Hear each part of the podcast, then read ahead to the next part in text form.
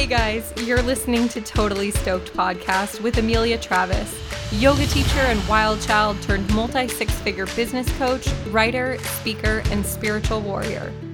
Totally Stoked is an experiment in radical honesty. On this show, there's only two rules: show up and tell the truth. Each week, we share uncensored, truth-telling, shame-busting conversations with thought leaders, entrepreneurs, visionaries, and modern-day mystics, revealing their rise to thrive stories, current challenges, and sharing their most powerful tools for awakening, growth, and well-being. This is your place to let down your guard, open your heart, and remember that being human is a crazy, wild ride, but you don't have to do it alone. So buckle up, baby, because we're heading full speed ahead to radical self-love and a totally stoked life. Are you ready? Let's dive in. Hey guys, welcome back to another episode of Totally Stoked Podcast with your girl, Amelia Travis. I am super excited to introduce you to my guest today. This woman is an entrepreneur, top podcast host, and best-selling author. As a sought-after speaker, she travels around the world inspiring women to get out of their own way and into action around their big ideas, helping them create the careers they've always dreamed of and step into the highest version of themselves. After seeing numerous women in her life stop short of pursuing their own entrepreneurial dreams because of the little gremlins of fear and self-doubt, she realized that we really need more honest conversations about the ups and downs of entrepreneurship in order to show women that we don't have to have it all together to get started. From there, her community, Powerhouse Women, was built. It includes an annual event, her podcast, and really represents the motto that we are not meant to do business or life alone. From the first time I heard her speak, her genuine warmth and no filters approach to speaking drew me in. I think she might be a Midwestern girl at heart. She's here to help us move forward in taking action on our dreams in spite of fear. Please welcome my guest, Lindsay Schwartz. Yay! Lindsay! So happy to have you. Thank you for taking the time.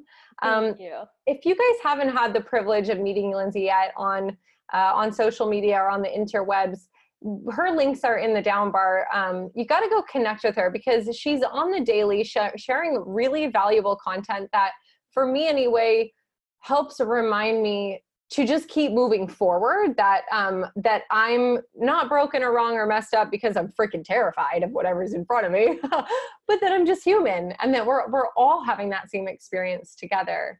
Um, so, so Lindsay, what was the, when you said that like you saw numerous women in your life stop short of pursuing their entrepreneurial dreams because of fear and self-doubt, was that also you at some point? Like, was there a point before you became an entrepreneur where fear and self-doubt were holding you back from stepping into something that you wanted to do?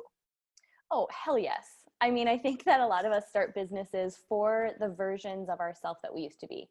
And that one hundred percent was me. I could really understand the woman who felt trapped by fear or just paralyzed by self-doubt or feeling not ready, and could easily speak to her because that was my life for thirty plus years. I kid you not. And even I had even started a business, but the way I was approaching it, if I were completely honest, no matter how it looked on the outside, I knew I was playing at maybe sixty to seventy percent because I was afraid. I was afraid to go all in. I was afraid of criticism. I was afraid to find that one hundred percent of my p- potential and then realize I still wasn't enough. Mm. And it had me create this life that just was very safe, or so I thought, but completely unfulfilling at the end of the day, because I don't think we can ignore when we feel deep down that we are meant for more. And when there is more for us to do or achieve or a bigger impact that we're supposed to make, you can only ignore that for so long. So it sounds like you're saying you were successful in ignoring it for almost thirty years. Can you take us back and just give us give us the quick and dirty on your background, where you grew up, and what you thought you wanted to be when you grew up? Oh gosh, that's like a much longer story, right? Like she's like, well, it all started when I was a young girl on the farm. When I was five. Um, well, I am a Midwest girl. You nailed it. I grew up in Wisconsin and, you know, I've always just been like this achiever. I always had really big goals for myself, but I, I fell into this belief that it wasn't okay to, to be that really ambitious, uh, overachiever type. I, I was the oldest in my family and the first one to go to college, and always felt the need to like downplay any success that I had. I don't know why. It wasn't like it wasn't welcomed. I think sometimes these stories that we make up for ourselves, they don't necessarily have these horror or like horrific experiences that that catapulted us into this belief or fear. But for some reason for me, along the way, I started to truly believe like it wasn't safe for me to stand out. It wasn't okay. I'd rather, I would rather fit in and be uncomfortable in that way, knowing there was more, than stand out and risk being ridiculed or made fun of or isolate myself. And I don't think we really realize as a kid that that's what we're doing. So instead I would, you know, I had this ambitious side to myself, like whether that was academics or sports, and and I would give it just enough to like create some success. But, but then when I would get any sort of praise for it, it felt like deep down this little voice was like, you you people have no idea what I'm truly capable of. Like, you mm. think this is good? I could do so much more. And I thought that, you know, just maybe getting that recognition or the accolades would suffice. But like I said, I don't think we can ignore when deep down we feel like we are meant for more. And do so, you, I gotta ask, do you feel like in the community that you grew up in or in your family that maybe you were receiving without even realizing it, kind of this cultural opinion of like, don't get too big for your britches, or like, it's not nice to always be the best? Um, because I feel like some people, when they're naturally really gifted and intelligent, like I remember being in first grade and like people would copy off my paper all the time. And I would get really mad that people copy off my paper.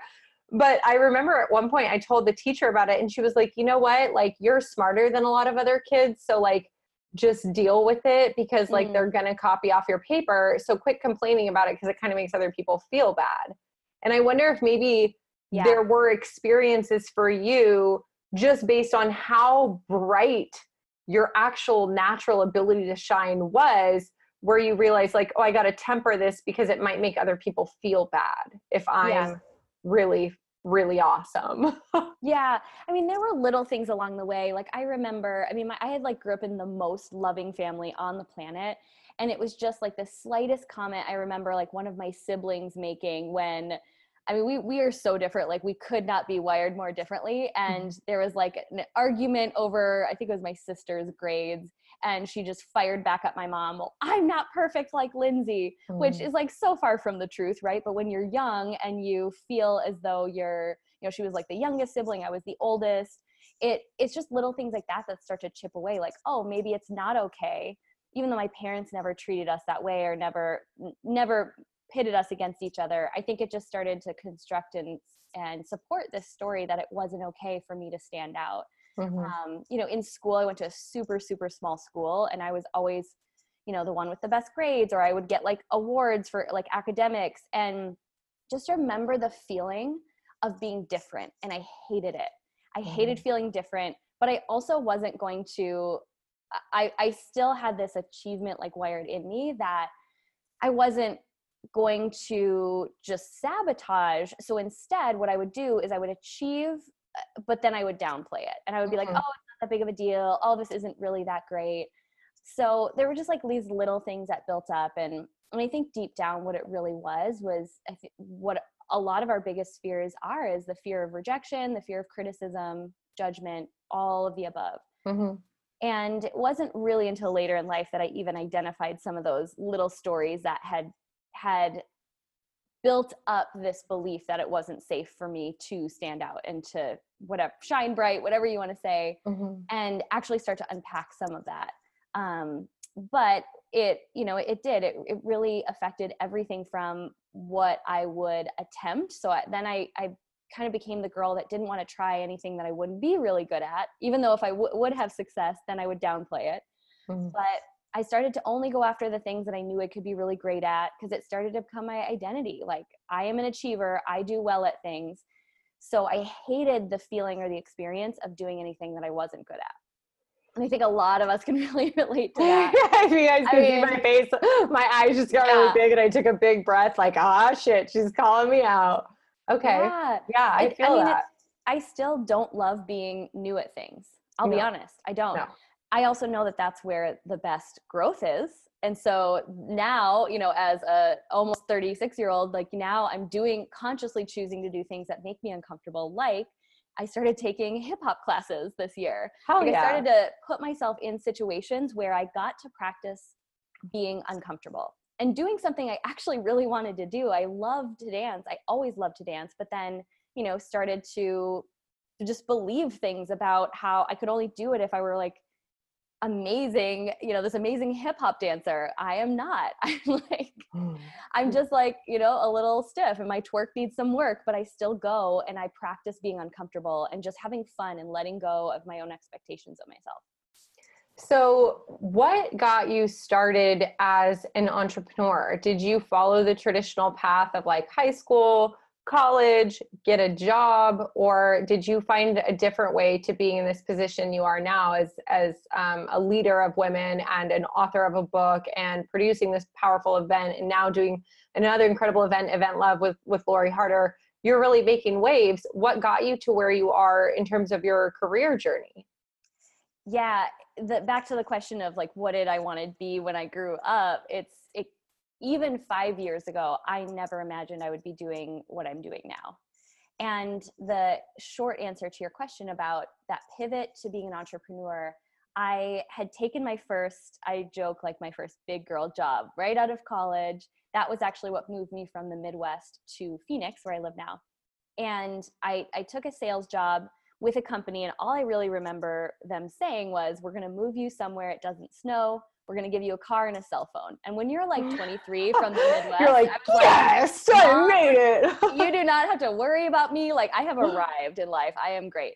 Because there definitely was that belief. And I, I think it's more prevalent in the Midwest, in like small town c- culture that, you know, that's, that's what you do. You get a great job, you get some benefits, a four oh one k. And like, that is like living the high life. Mm-hmm. Um, eventually you move to the suburbs and like pop out some babies. Mm-hmm. And so it wasn't long into that. What I, the, the career path that I started on was in the sales industry, and I sold flooring. I sold commercial carpet. It's about as glamorous as it is.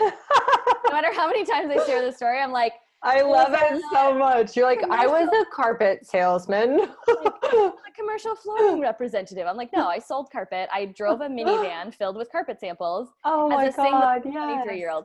And it, what was great about it is it literally did, that was the start of my entrepreneurial journey, in that it taught me how to run a business from home. So I worked from home. I set my schedule. I was in charge of a sales territory. So it gave me just that little taste of freedom, combined with what could be called the worst timing in history, but it actually was the biggest blessing, that I was starting in the company right before the economy crashed. Mm. And I was in commercial construction. So working on huge multi-million dollar projects, construct, construction projects that were getting shelved left and right. Mm-hmm. So all of a sudden it was like the, the lights turned on, and I realized, okay, wow, what might have been true for my parents, that this is the American dream and you get a safe job and that's what keeps you secure. I was like, I have no control over whether or not I get fired. I have no control over this economy. I can't make these big schools move forward on their flooring budgets. And I, maybe it's like the, the type A nature, but I was like, I want, I at least need a plan B in case it ever needs to become plan A. And I need it to be something I can control, mm-hmm. that no one else can tell me, you know, that, you know, it's not like anything's truly recession proof, but I also believe that like the resourceful side of us can always find ways to generate income if we are willing to think bigger. So at the time, long story short, it ended up like down this road of asking myself for the first time ever what I would actually love to do. And the answer kept coming back to health and wellness. Um, I ended up starting a network marketing business. That was my first business. I still have it. I don't actively grow it anymore. Had no clue, never had heard of network marketing, had no preconceived notion. So I came in like with a blank slate. And that was eventually two years later what I worked myself out of a job with. So I did that for two years and then made the full. So this had to have been around two thousand eight, then that you transitioned into full-time, two thousand eight, two thousand nine, into full-time no, direct I sales actually, or network marketing. Let me even think back. This is like totally making me do math. So I started my network marketing business in two thousand ten. Okay. The economy started to really go south in like the two thousand eight. That was when I started my full-time yeah. corporate job. And then I, I left, I remember dropping off my company car and like turning in my laptop on my birthday in two thousand twelve, in December two thousand twelve. So it was about two years later. Yeah.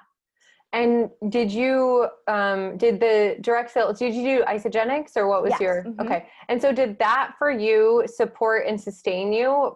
And is it still like, did you, are you no longer actively building your team because you built it to where like it gives you a cushion of support and you just branched out into other things that you were more passionate about actually doing actively, or what happened with that business? Yeah, that's such a great question. And that was what I thought my path was going to be, right? I would get to this place where I could set things on autopilot and just go and, and pursue other things. I don't know. Honestly, I never thought, I never thought there would be a time where I didn't want to, to continue building that business. Mm-hmm. Um, I'm even just trying to like give the, like the highlight Cliff's Notes version, but I think that that, so that experience, going back to everything we were just saying, I was super frustrated in network marketing because mm-hmm. I I had created success. I mean, at, at its height, I was making about eighty thousand dollars a year, which was more than I made in corporate America, mm-hmm, mm-hmm. a lot more. And there was like this ceiling that I couldn't seem to to crack. And I also knew that I wasn't giving it my all. So it was mm-hmm. like this super frustrating combination of beating myself up for not maybe, you know, like not having the success that I thought I should have had for as much time as I was putting into it. And I think mm-hmm. that's a lot of people's story with network marketing. Mm-hmm. I think it's super important to talk about. Like it's, it's actually a lot more work than anyone who's actively building wants you to believe. Well, and that's why I kind of want to dig into it because like, I know so many people listening. Well, and I know so many people listening are doing it. And I think it's really important because I, look, I, I um, technically am in two different Uh, network marketing businesses. However, I don't do either of them. I have yeah. no people in my downline. Uh, that's not true. I have one person in one downline, um, but I actually use some of the products. I use Purium and Young Living. So I'm in them, yeah. but I've never t- really tried to understand how it works because everyone who I know who's really in it, there's like a great struggle in it. The ones who are doing really, really well and the ones who are, you know, have, have just kind of been doing everything they can to keep that one or two thousand dollars a month of income, which took them a lot to build. So yeah. I think it's really important to talk about because it was, it was a, it was a transition. It feels like for you, or it helped you transition from corporate into being self-employed, mm-hmm. but it sounds like they, there came a point where, um, maybe, and I'm just guessing here, but like maybe you weren't putting a hundred percent into that because it like goes back to the same thing that you said, that ultimately it wasn't fully in your control. A, B, it wasn't something that you really birthed and created and were like, this is this thing that I made and it's the most amazing thing. And so I can pour a hundred percent of myself into it. And then I feel like there's this kind of third thing, which is that people really don't like to talk about, which is that, and I'm not saying in all network marketing businesses, but in many, there is a lot of pressure for you to leverage, I won't say manipulate, I'll say leverage your existing relationships for the business. And for some people who don't find a way to do that in clear, like aligned integrity, it can be harmful in their relationships with other people, or it can feel like it's just kind of this like hamster wheel of trying to get everyone you know to participate in something. And I think that can be challenging. So why yeah. was it not for you? Why was it ultimately not the path? Yeah. So, I mean, I've seen all of the above, everything you're saying. And the, my story wasn't quite that. Although I had to like smile when you were talking about like, I would watch, I would watch leaders like literally just be like, Isagenix everything all day long. And I was like, that's just not me. Like, it just, that's just not authentic to me. And what, so what started to happen, this was the pivot that I never intended to make. I truly thought that I would keep building an Isagenix business. I, I actually still love it. I love the company. Like I, I wish that I could, I could build two things and give them my all, but I, I ultimately got to the point where I couldn't, I couldn't grow two things at the same time. But what inspired the pivot that I never intended to make was, as I was building this network marketing business, and I was I was always super transparent, but people just make up what they want to make up out of what they see on social media. So they'd see us traveling, they would see, you know, that they would see the freedom side of it. They somehow seemed to miss the posts where I was like, you know, I put in a lot of time and energy to this. Mm-hmm. And I was always really open about that. But inevitably people would say things like, gosh, it would be so great to be my own boss, or I would love, you know, as I was having conversations and connecting with women about what their bigger dreams were, a lot of them would say, you know, I don't feel like Isagenix is the thing for me. I'm super inspired by what you've done, but I, I have this other idea. And they, it would just lead to this conversation where they would share something they are inspired by or they're curious about. And in the very next breath, they would tell me why they weren't ready. They didn't feel like they were enough. They didn't know enough. And so in my mind, this was probably why I never built the most massive network marketing team, because I'd be like, okay, forget Isagenix. Tell me more. Like, tell mm, me more about mm-hmm. this thing that I see you lighting up when you talk about. And then you, they would share the the doubts and the fears. And it would all, every time I would say, okay, first and foremost, you need to know everything you described is exactly how it feels when you're building a business, mm-hmm. whether it's a network marketing business, your own thing. You face doubt every single day. You are never quite sure you're doing the right thing because there's no playbook for it. And yeah, you feel like you're going to puke most of the time when you're going after something that's like really big and scary. Mm-hmm. Like you, everything you described is how I feel every day. And I just saw that there weren't enough people sharing that side of it. Everyone wants to share the highlight reel, the car that they can afford, the house. I'm sure there are other women who are very honest and real, but at least what I was seeing in my view at that point was there weren't many people talking about how scared they still were. Because here's mm-hmm. the thing, a lot of successful women or men love to share, like, I came from, you know, I overcame this challenge and then I built the successful thing. You don't ever hear those people being like, and I ugly cried last week because I still, now for my bigger goals and dreams, I don't know what I'm doing. I'm mm-hmm. figuring it out as I go. And I was like, I know those mofos are like just as scared as I am. Like, why aren't they saying it? And it just like bothered me to no end. So I remember the day. So I was feeling really restless in this season. So this was happening. I was seeing this happen. Plus, I was getting to the point where I had invested about seven years into network marketing and just kept hitting the same ceiling. I know that it was no one's fault other than my own. I wasn't willing to get, now looking back, I see like I was not willing to do what was necessary to learn the lesson that I needed to get to the next level. I was just using this, um, and I'm going to come back to this story, but I was using this analogy with, to my husband the other day. I said, you know, now looking back, it's like I was playing Super Mario Brothers and I was like so pissed that I couldn't get to the next level, but I hadn't killed the dragon yet. Mm-hmm. And like the dragon is like, well, the fear or the doubt or the insecurity or the, like the lesson you need to learn in that season in order to become the person who can handle more success.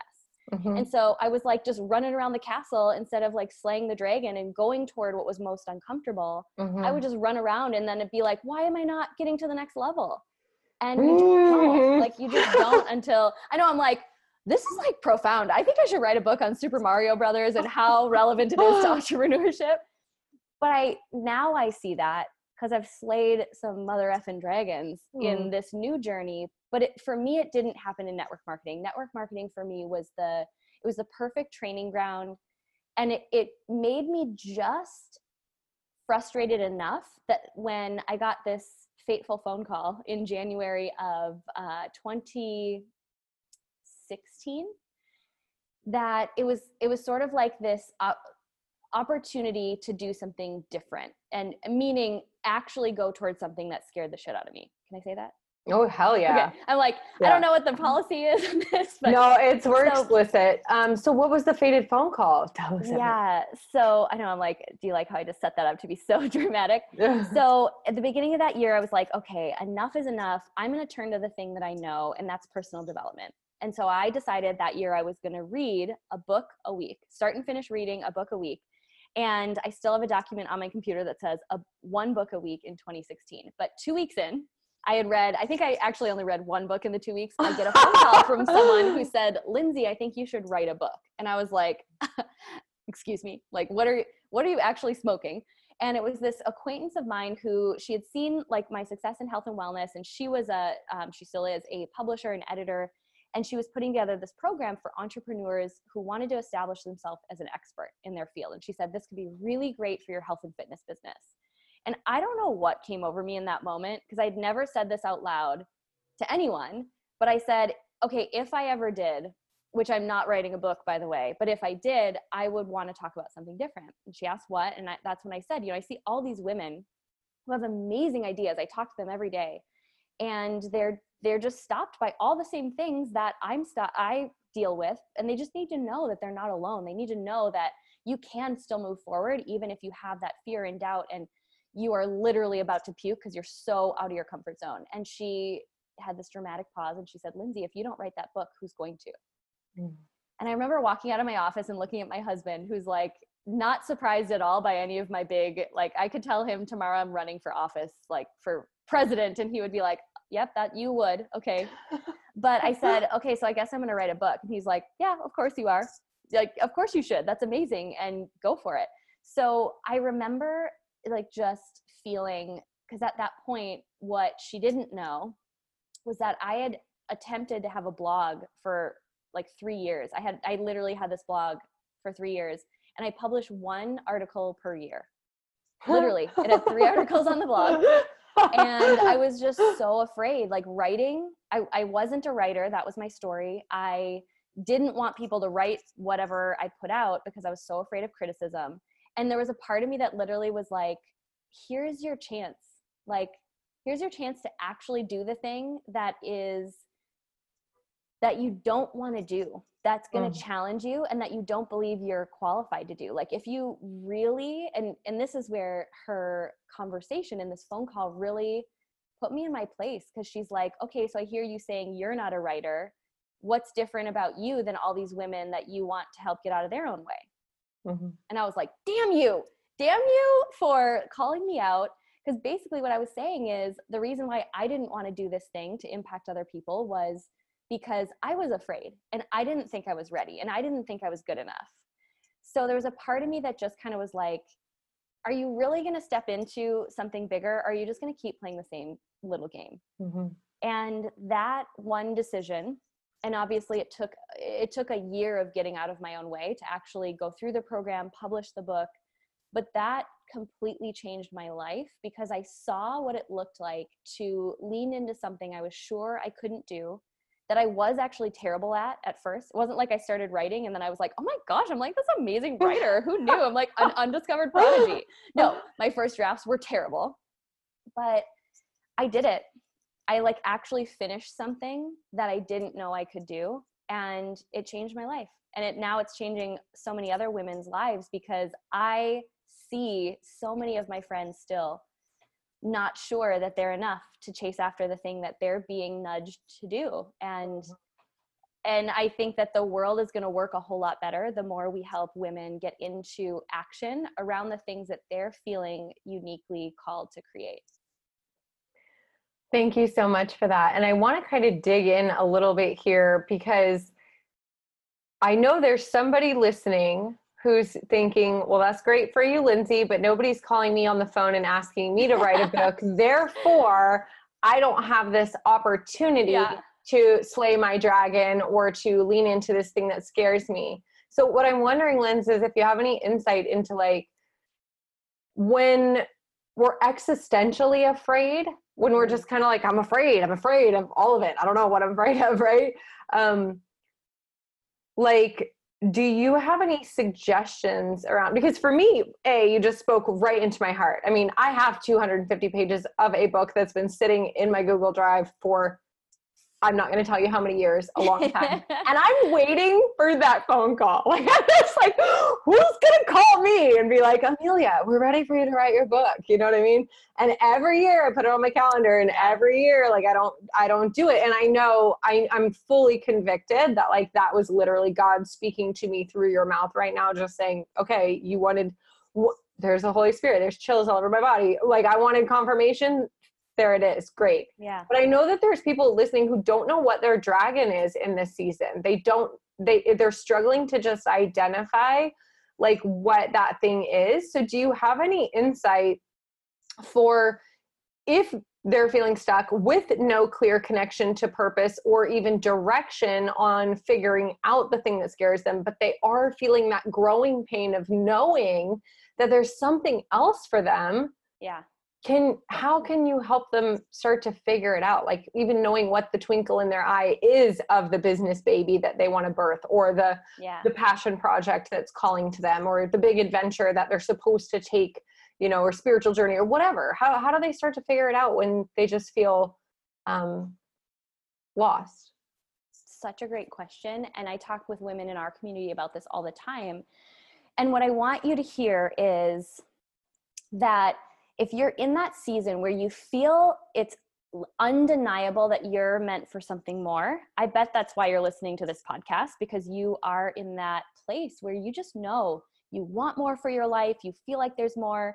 And then there's a lot of us, and I'm putting myself in this category because for so long, I would say the same thing. And it was almost as though I expected like an Amazon delivery, someone to come and like knock on my door and hand me this box and be like, here it is, your purpose delivered to you. And I bet you just, Amazon delivers those, you guys. It, I mean, nowadays, maybe Jeff not in Bezos is listening and figuring it out right now. two thousand seven, that probably wasn't true, but like nowadays, it might be. It actually might be. But now looking back, and I really want you to know, like, this didn't become clear to me until I got further along in the journey, that I looked back and I saw that it was less about like just all of a sudden being like knighted with this purpose that then you feel confident to go and pursue. And it was more about, what am I interested in? What am I curious about right now? So back when I was feeling like I needed a plan B, when I was working my corporate job, I was doing a lot of personal development. And I just remember like being kind of obsessed with this idea of like, okay, there are people in the world who get paid a lot of money to do things that other people do for vacation. So like professional golfers are paid to golf all day long. And like my dad, when he was um, still working, couldn't wait for his one week of vacation a year so he could golf. And I was just like, look, if I'm going to put my time and energy into anything, what would I actually love to do? Because I know, I think deep down it was like, I know that like I'm an achiever. I can figure out how to make something successful. And so that was what led me to, I think I would love to do something in health and fitness. And I didn't just automatically start this nutrition network marketing business. First, I was like, well, okay, I really love taking spin class. And I went and got certified to teach spin. The first like really scary thing I remember doing was like a spin class audition to like teach at a studio. Mm-hmm. I was so scared out of my mind because you have to teach a spin class to like one person. And I just remember like, that was a new sensation for me to lean into that little fear. Now, I taught spin for a year and I hated it. That was so not the thing, but it taught me some other really useful skills. It taught me how to be more confident in front, like commanding a room. I had to be really organized and like plan out the classes. It was so not worth the pay. It was like twenty bucks a class. And I spent more than that in gas driving to the studio. But you know, there, for every entrepreneur that you see, there's some kind of small and humble beginning that didn't show up on Instagram. Mm-hmm. It's it's doing the things that just pique your curiosity right now. And if you don't feel those, because I'm sure there's going to be that person who's like, but I don't, I'm not curious about anything, then I you're probably sitting on your ass. I was going to say, then you need to stop watching Netflix and like, seriously, or, shut off your internet for a week and see what you get curious about. Maybe it's like botany. Yeah. You'll be looking at your plants like, wow, look at how those grow. You know what I mean? Like, or here's the other thing. Cause there's some of you that, cause if someone would have said that to me, I would have been like, you don't know me. Cause mm. I wasn't, I wasn't sitting on my ass, but instead my version. So you have to know yourself. This, this comes from self-awareness. You're either so paralyzed by fear that you're doing nothing, or you're doing the opposite and you're filling your life to the brim with things you aren't passionate about, and you're not leaving any margin for inspiration to find you. And here's what I'll tell you, your purpose will not shout over a crazy packed life. Mm. Uh, your purpose is that little voice that's like, psst, hey. And if you don't leave space for inspiration to find you, if you're not doing things daily that open you up to more creativity. And that's going to be different for everyone. Like being out in nature, taking a walk, a good a good workout for some people is really what helps them tap into that flow of creativity. Um, another practice that I love to do, and this is something I recommend to everyone if you're like just feeling in that frustrated, stalled season, is I have recently like taken back up the practice practice of writing every day. And I just set a timer for like ten, fifteen minutes, and literally I'll just free write. I'll just free write and I will jot down things that either conversations I've had that were interesting to me, or questions I've been asked, or things that I'm struggling with. And if you can't find any inspiration in those things, you might want to check your pulse. And I just say that with so much love, because I think it's such a lie if we tell ourselves that we're not, we have no idea what our purpose is. It's probably mm-hmm. either such a tiny step you're overlooking it. Like go and if you are curious about teaching spin class, go get certified and see what happens. Or if you're curious about taking an art class, or like join me at hip hop. It's so freaking fun. And that's why, like, that's why I'm taking hip hop in this season, because right now there wasn't really anything that was making me super uncomfortable. But I know that that's usually where the best inspiration for the next step comes from, is when I throw myself into the thing that I'm super curious about.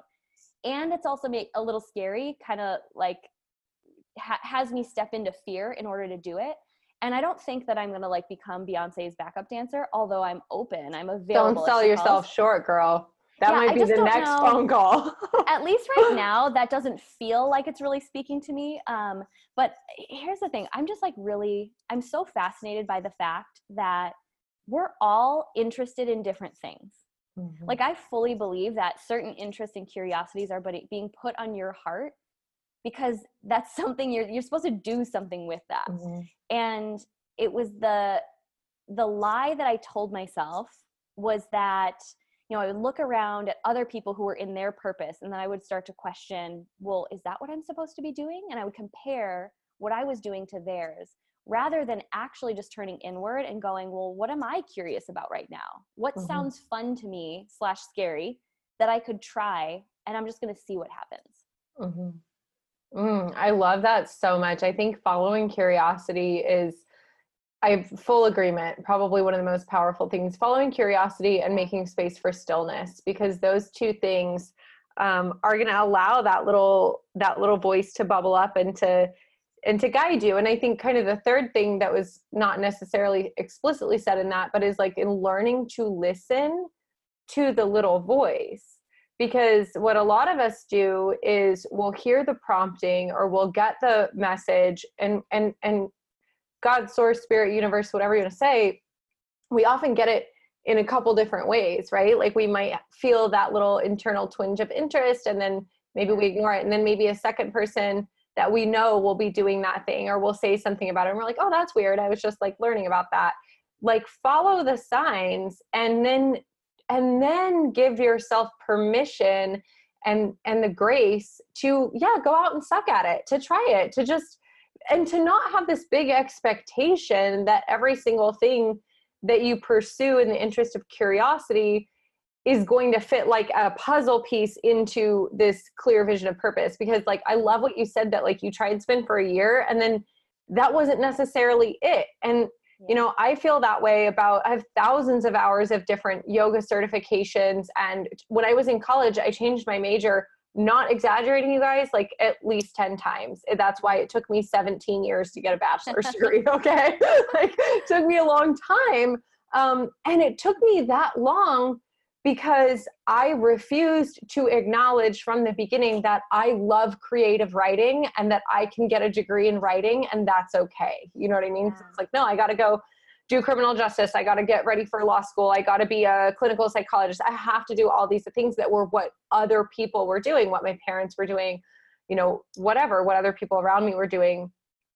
And so the other thing I think is like, give yourself, like be kind to yourself. Like sometimes I'm talking to younger women than me, than us, who are like twenty-five, you know, and they're being so mean to themselves because they're like, I don't know what I'm supposed to do with my life, and I don't know what my purpose is. And I'm like, how old are you? And they're like, I'm twenty-five. And I'm like, yeah, girl, you're good. Like right now, I like, what do you want to do? Yeah, yeah, exactly. Well, and I think that's the other thing is this is this false perception that there's a destination and that there's like, we get to, we get to the place where we're like, yeah, I, now, I'm here, I made it. I'm, you know, because the things that you and I are both doing as entrepreneurs, as podcast hosts, as, you know, empowering women, they're all things that are really, really cool and are part of our passions and we're excited about. But I bet, and I'm going to ask you, so think about it. I bet if I asked you, like, what's next, Lindsay? Like, what, where do you want to go from here? That there's still not even necessarily bigger, but other visions that you have for yourself, dreams that are yet, yet to be fulfilled. Mm-hmm. And, um, and we're continually evolving, right? Like this iteration of self, I'm, you know, if I had to pick three words, I'd say, um, writer, speaker, coach. Like those are the things that I'm doing. Um, but I'm still also a yoga teacher. And, you know, before that managed an art gallery and was a flight attendant and sold insurance. And like in every single thing, just like you said, there were lessons that I needed to learn that are serving me in what I'm doing now. And I also know that when I get really honest about my life and I'm like, I'm thirty-four, I think I'm thirty-four. For sure. I always have so to like pause and think too. I know thirty-four. But when I think about like, okay, well, you know, if I'm going to continue following curiosity and pursuing passions for the next mm, forty years and maybe longer, hopefully, like, I hope to expand beyond what I can even see right now or imagine right now. I hope that there's some point in my journey where I'm like, wow, that was a surprise. Like never thought I'd be here. Um, so I think leaving room for that. So, so right now, what, what exactly do you do every day? Like you're an entrepreneur. I know you have your event, Powerhouse Women, and you're producing an event called Event Love, uh, which, or may have just happened by the time this publishes. Um, which is teaching other women how to facilitate successful events and hold space. What, how do you pay your bills? What do you do? Yeah, great question. So Powerhouse Women as a business exists to help women get out of their own way and into action around their big ideas. So we do that through the podcast, which is where I give away the free content. And then we have an annual live event, which is really about building the community. But what I'm most excited about that I'm working on right now is working with women in smaller groups and diving deeper in order to really move the needle. So I have, um, honestly, I've tested a lot of different things.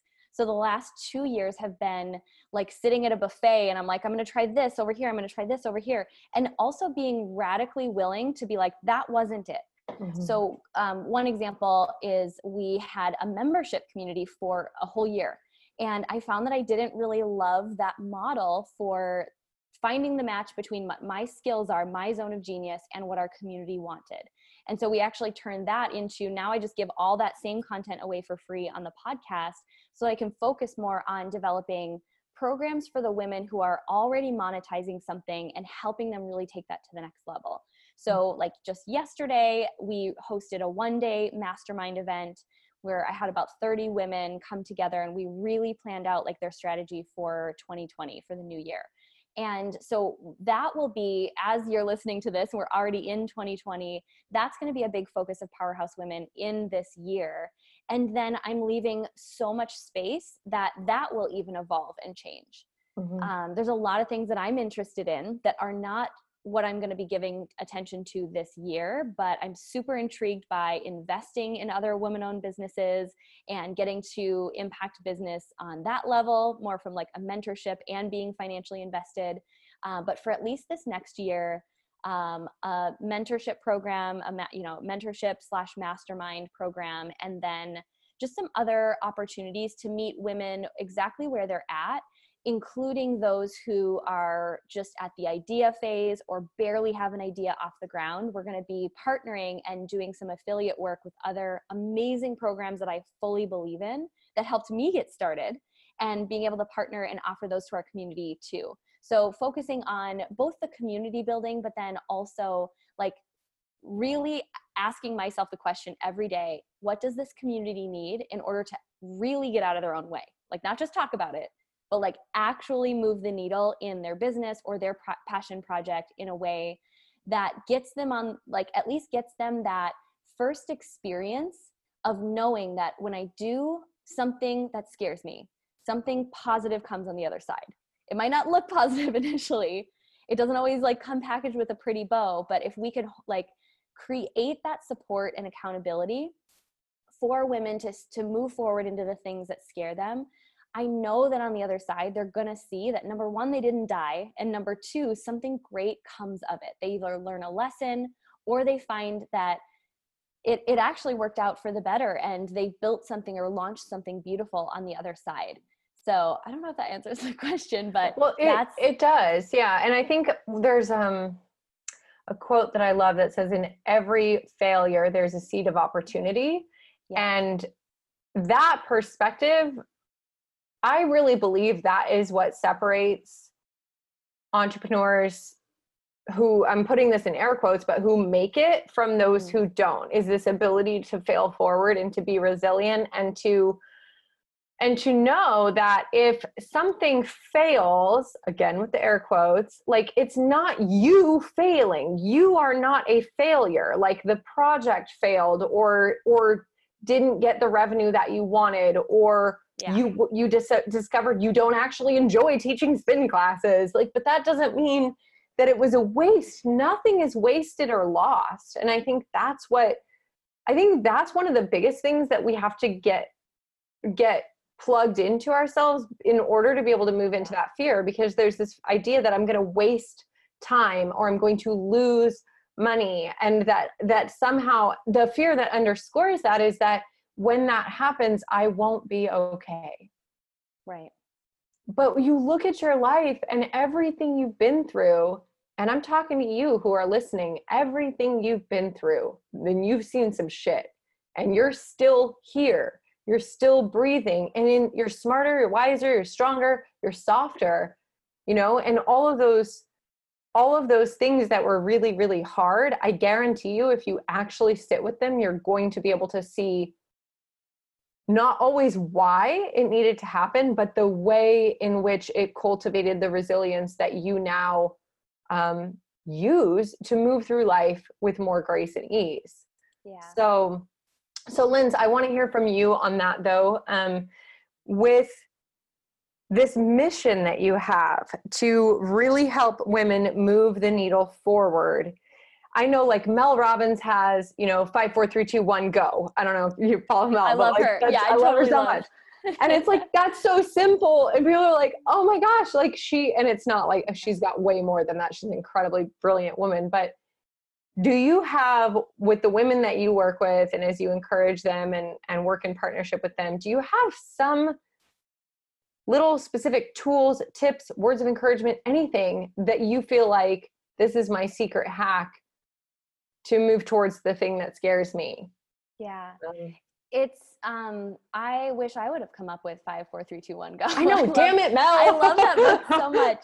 And I, I wouldn't say that there's one thing. What's, what's interesting that came out of, and I almost think this, this was a community, a community, let me try that again, a community chosen mantra that we say in Powerhouse Women, which is, we're not meant to do this alone.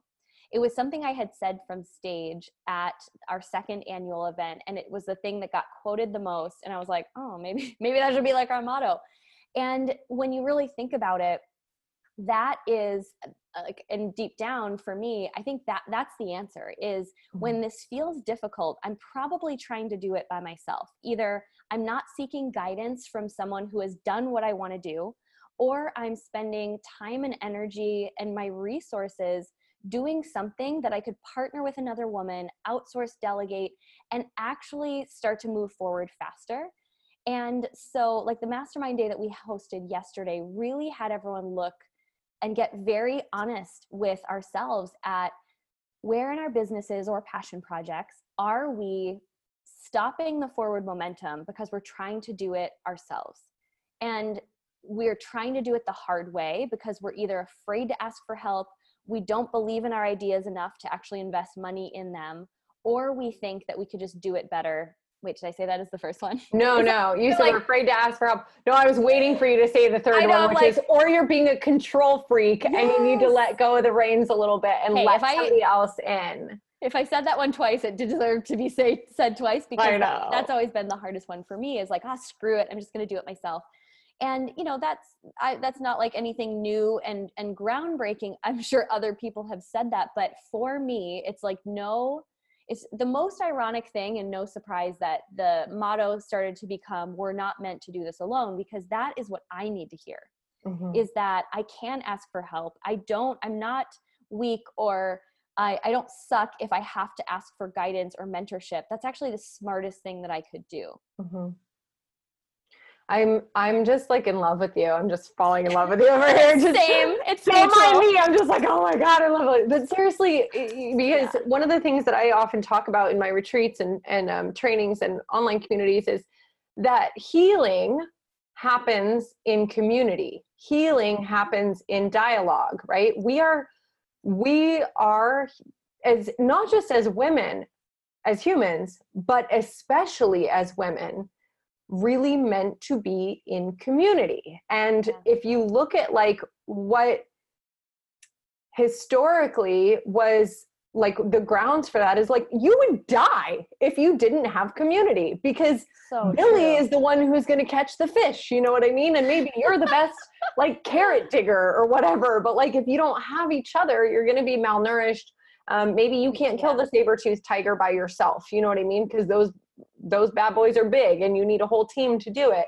But as we've become more industrialized and urbanized and now digitally connected, we're, we're isolated. And so yeah. one of the things that you're doing, which is why I wanted to speak with you and get you on here, is that I feel like you have this commitment to connecting women digitally, but also a real understanding of the importance of connecting women in analog, that we need to be together in person, yeah. face-to-face, to be able to hug each other, or if you don't like hugs, to be able to look to people face to face and just have that, like we have mirror neurons. There's actually this aspect of our, our cognitive function and our like brain processing that happens when, especially with women, we sit face to face. Women have yeah. more inclination towards what's called external processing, which means that we actually figure shit out by sitting down together, looking each other in the face and talking, right? Yeah. So if you don't have that, and now I'm like preaching to myself, if you don't, if you don't have that, or you don't seek it because you're in that space of being either resistant to mentorship or just feeling like,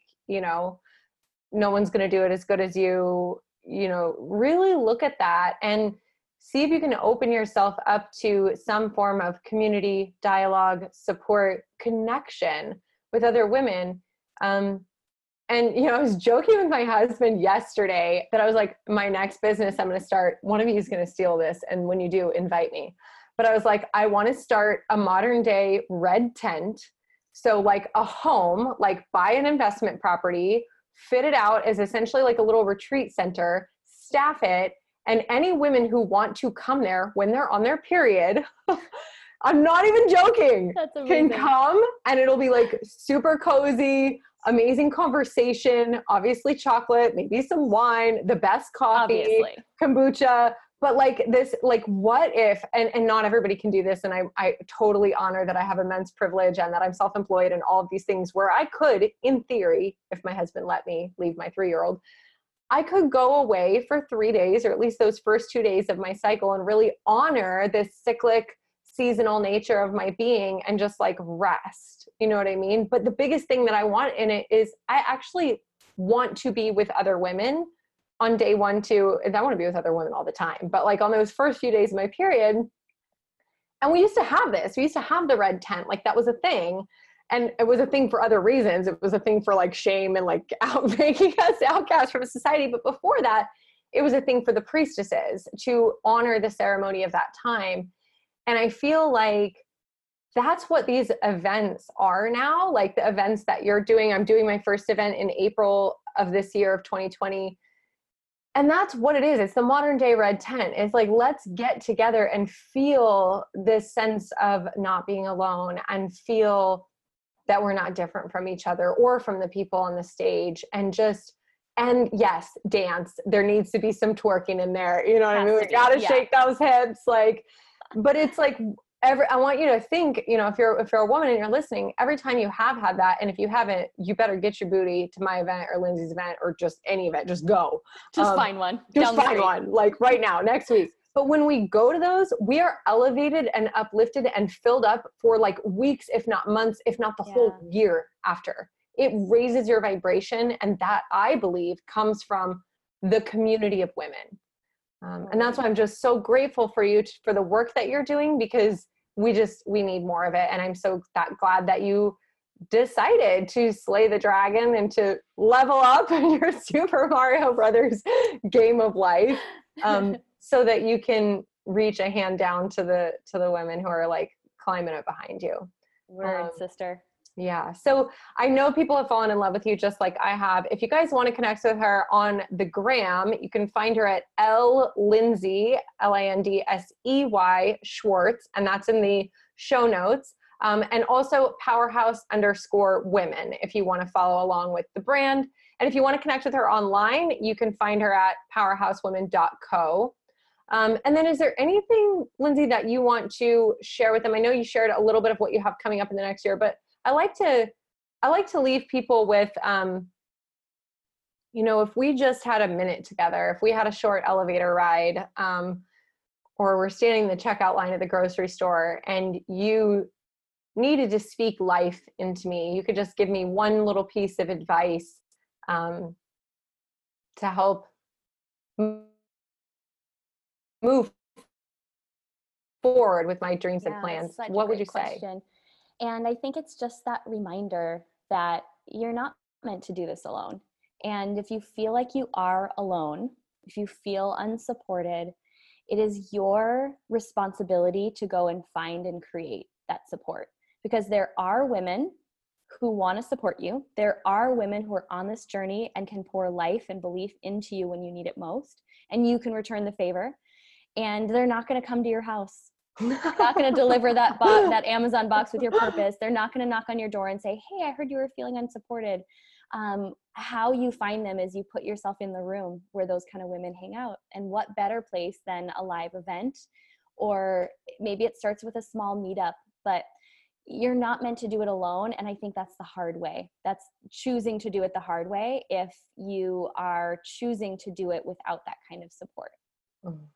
I love that. And I love, I, it can't be glossed over that you said, find it. It's your responsibility to find it or create it. So it can't be an excuse if you're like, but I live in, you know, B F E, I live in the middle of the nowhere and there's nothing here. Like, okay, good. Guess who else is hungry for it? Probably every other woman who lives in a twenty-five mile radius. So why don't yeah. you make it Field of Dream style, build it, and they will come. Or if you, if there aren't like-minded people in your area, I mean, you and I are not sitting in the same room right now. There's this, you guys, I think this is really going to catch on, but there's this amazing thing called the internet. I think it's going to be huge. And you can Hot find tip friends. For savvy investors. Hot tip. Get in now, ground floor opportunity. But seriously, like I, I kid you not, half of the women that are now my closest friend started with an Instagram message that just said, you look cool, we should be friends. Now, there are plenty of others that didn't get returned, and that is their loss. They mm-hmm. are not now invited to my birthday party at hip hop class. But, um, you know, it just started with me being willing to reach out and and establish that connection. Mm-hmm. And through doing that, I've found my people. Mm-hmm. And those people have poured life into everything that I'm doing. The moments that I needed it, they are literally the reason why anything that you see now as far as Powerhouse Women exists, because I don't do any of this alone. And I don't think we're meant to. Oh man, I needed you today. Thanks, Liz. Virtual hug. Yeah. Oh, squeeze. All right, you guys, um, connect with her online. Go say hi. Send her that message that says, hey, you look cool. Can we be friends? I promise she's nice. That's what I did. And she responded. And now here we are. So um, go connect with Lindsay. I hope you can make it to her event, Powerhouse Women. It's happening in Arizona. In Arizona in September. In September. So you have some yeah. time. Um, Lindsay, thank you so much for taking the time. It's a joy oh, to be with you. This was so much fun. Thanks for having me. All right. We'll see you guys in the next episode.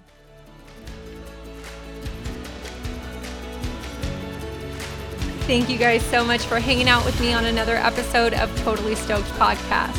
If you love this episode, if it impacted you in some way, please grab a screenshot and share it right now to Instagram stories. Tag Stoked Yogi, hashtag Totally Stoked Podcast. Each week, we'll grab one listener who shared and send you some Stoked Yogi swag. Also, if you love the show, please subscribe, share it with a friend, or head over to iTunes right now and leave us an honest review. Your support and feedback make this show possible. If you have ideas about how we can improve, please send them to podcast at stoked yogi dot com. Until next time, you guys, keep showing up, loving people, telling the truth, and remember, keep living your life totally stoked.